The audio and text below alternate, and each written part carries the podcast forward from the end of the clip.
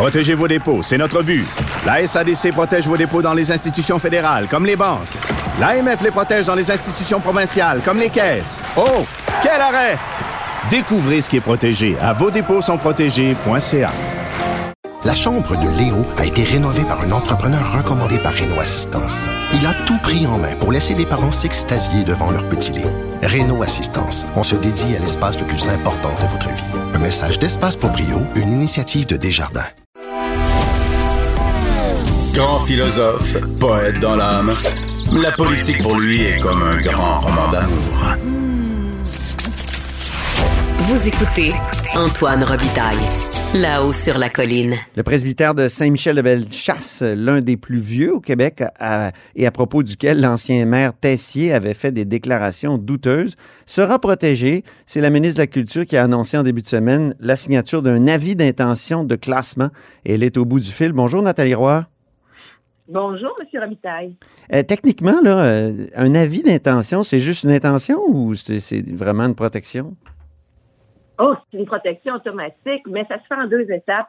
Euh, l'avis d'intention de classement, c'est pour dire, euh, attachez bien votre sucre, nous voulons, nous avons l'intention de classer. Et euh, il y a un délai, il y a un délai entre l'avis d'intention de classement et le classement. Ce sont des délais légaux. Euh, cependant, à partir du moment où je signe l'avis d'intention de classement, euh, le bâtiment, les terrains, le site, euh, tout ce qui est concerné obtient automatiquement la protection de bâtiments classés. Et ça, ça signifie que le propriétaire des lieux ou les propriétaires ne peuvent absolument pas altérer, modifier, toucher, changer quoi que ce soit sans avoir l'autorisation de la ministre. Alors, on vient ici en quelque sorte euh, protéger de façon permanente les bâtiments et le site, parce que dans le cas du, presbytère de Saint-Michel de Bellechasse, il n'y a pas juste le presbytère euh, qui sera classé, il y a aussi tout le site, il y a l'église, euh, il y a également le cimetière, il y a une grange, et à l'intérieur de l'église, il y a l'orgue, il y a un orgue d'Éry. Donc, ben oui. c'est tout ce qu'on appelle ce fameux euh, noyau paroissial qui est protégé. Donc, c'est assez grand. Là. Pensez-vous que la défaite du maire Éric Tessier, qui a été vraiment lavé, je pense qu'il y a 92% des gens qui ont voté contre lui, soit liée au dossier du patrimoine? Parce qu'il a, fait parler...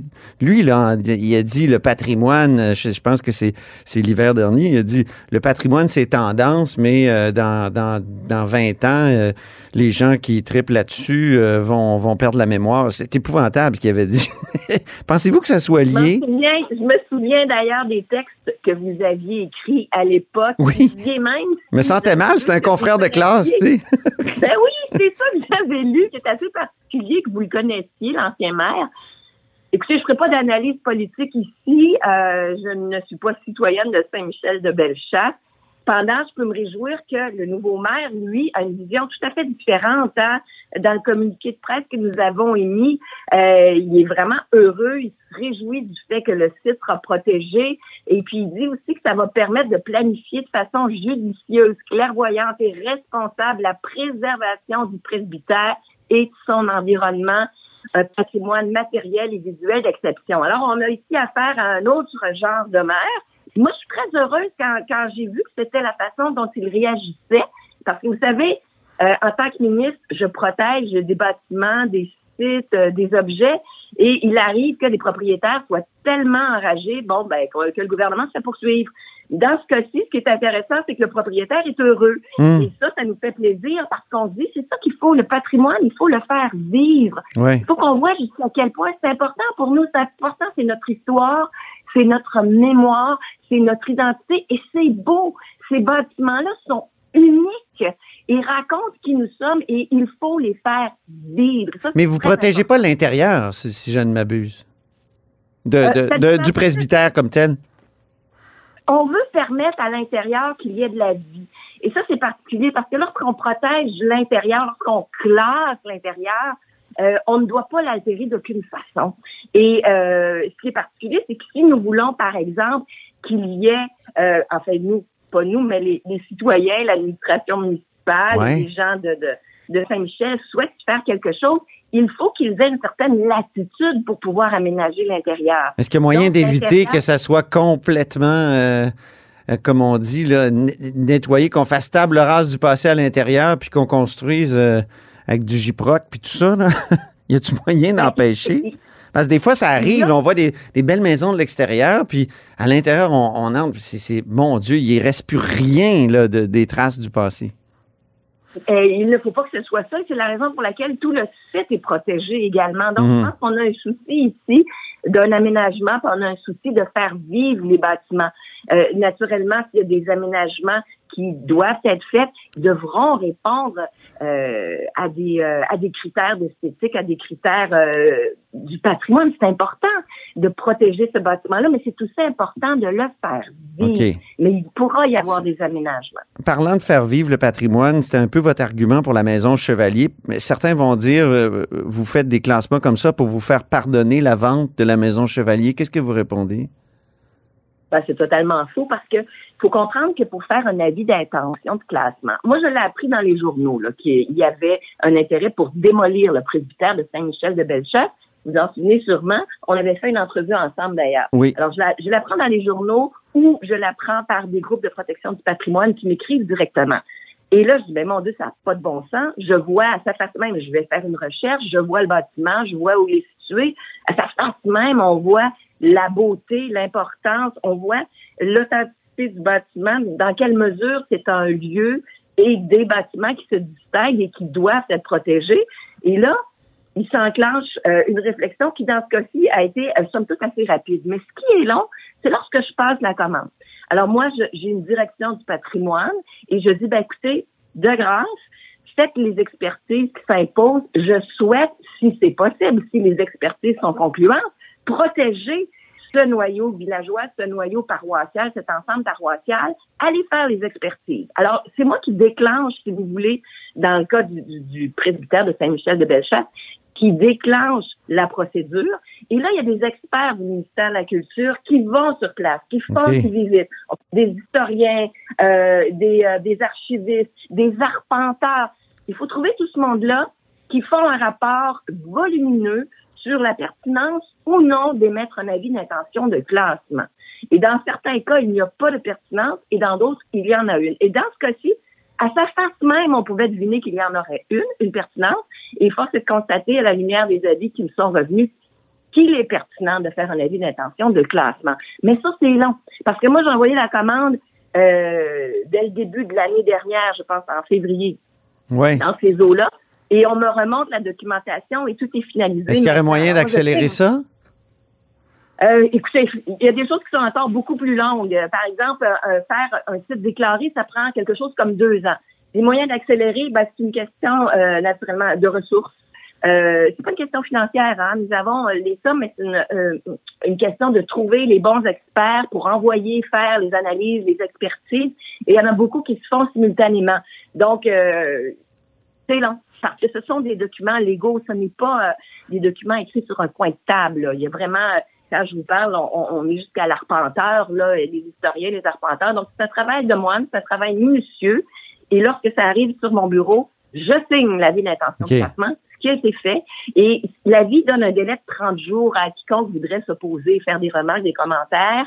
Et, et par la suite, cet avis-là, il est bon pour un an. Et entre-temps, on prépare le classement qui sera signé aussitôt qui sera prêt pour donner vraiment le sous officiel et les classer. Mais comme je vous disais d'entrée de jeu, lorsqu'un avis d'intention de classement est envoyé, le bâtiment, le site, les lieux qui sont concernés jouissent exactement de la même protection qu'un bâtiment qui serait euh, classé. Et, par ailleurs, c'est important de dire à vos auditeurs, c'est qu'on a euh, durci la loi sur le patrimoine culturel et que les amendes, entre autres, pour quiconque ne respecterait pas la loi, euh, et, des amendes très salées euh, maintenant sont, sont, sont, sont prévues, entre autres des amendes qui vont aller jusqu'à un million, plus d'un million de dollars pour quiconque dérogerait à la loi. Euh, donc, je vous dis, on, ne hmm. prend pas le patrimoine à la légère. Parlons d'un effet pervers peut-être du classement. C'est les propriétaires de maisons patrimoniales privées qui semble étouffé par des frais d'assurance extrêmement onéreux. Là, je, je pense à, au cas de Monique Leclerc à Carignan qu'on a exposé dans le journal euh, donc hier. C'est une dame de 82 ans qui s'occupe d'une vraiment avec passion d'une maison patrimoniale, la maison Saint-Hubert qui est construite en 1785 et elle dit j'ai juste un rêve dans la vie, c'est que ma maison soit déclassée. Pourquoi? Parce que les assurances sont vraiment euh, l'étouffent. Est-ce qu'il y a quelque chose qu'on peut faire pour ces gens-là? J'ai lu euh, cet article-là euh, hier et ça m'a beaucoup troublé. Euh, les compagnies d'assurance, je leur lance la pierre parce que ça fait, c'est pas récent, mais il y a peut-être un, phénomène qui s'accélère, semble-t-il, parce que ces maisons-là étaient assurées auparavant. Et le fait que la dame ait de la difficulté, elle a fini par trouver une assurance, en prenant plusieurs assureurs. À cet égard-là, sachez que comme ce n'est pas un phénomène nouveau, on y travaille déjà depuis plusieurs mois avec mes collègues du Conseil des ministres parce que ce sont euh, les assureurs. Ce n'est pas le ministère de la Culture qui est responsable des assurances, mais bien euh, un autre ministre qui s'occupe entre autres des compagnies d'assurance. Donc, on travaille ensemble pour voir dans quelle mesure il faudrait faire attention au patrimoine et que les compagnies d'assurance comprennent que ces biens-là sont uniques, sont beaux et sont aussi financés par le gouvernement du Québec parce que lorsque vous avez un bien classé, il faut pas oublier que cette dame, et aussi elle le mentionne dans l'article, a joui entre autres de subventions pour l'aider à embellir, à protéger sa maison. Ouais. Vous avec, vous avez une maison qui vous coûte peut-être plus cher en entretien, mais cet entretien-là est compensé par des subventions qui viennent du gouvernement parce qu'on sait que ça vous coûte plus cher. Et par ailleurs, cette maison-là étant unique, elle prend de la valeur également, une valeur. Mais c'est difficile à vendre par après. Le devoir aussi a fait un espèce de dossier là-dessus. Là. Et, et, on est conscient de cette euh, problématique et c'est la raison pour laquelle on a formé un comité et on y travaille pour essayer de voir dans quelle mesure les compagnies d'assurance pourraient être euh, plus euh, accommodantes. Ça me fait penser à, Saint-Sulpice. Ça va être ma dernière question. La bibliothèque Saint-Sulpice à Montréal, c'était pas un problème d'assurance aussi? Puis où, est-ce que ça en est, là, Saint-Sulpice? Qu'est-ce qu'on va faire? Est-ce ben, qu'il y a un projet? Euh, oui, tout à fait. En fait, Saint-Sulpice, à partir du moment où j'ai su qu'il n'était plus assuré, euh, j'ai pris mes responsabilités et nous l'avons auto-assuré. Alors, le bâtiment est assuré par le gouvernement du Québec, comme plusieurs autres bâtiments qui appartiennent au gouvernement du Québec. Alors, assurez-vous, là. Et ça, ça s'est fait euh, dans les semaines là, qui ont suivi l'information, en effet, qu'il n'était plus assuré. autre chose que j'ai apprise dans les médias. Donc, on a corrigé la situation. Heureusement qu'on est là. Bien sûr. Le septième pouvoir, monsieur. Vous en étiez dans le temps. Et oui, alors je, je, je, sais jusqu'à quel point le travail journalistique est important. Puis y a-t-il un projet pour Saint-Sulpice? Oui, on travaille. En fait, depuis le début, euh, ma vision et, ce que je souhaite, c'est faire revivre ce bâtiment-là. D'ailleurs, euh, j'ai envoyé des sommes dès le printemps dernier à la Bibliothèque Archives nationale du Québec, qui est propriétaire de Saint-Sulpice, pour faire des travaux d'urgence. Il y avait des travaux d'urgence à faire. L'argent est là. Euh, et mais par ailleurs, pour ce qui est du projet, le but est de rendre à Saint-Sulpice son lustre d'antan.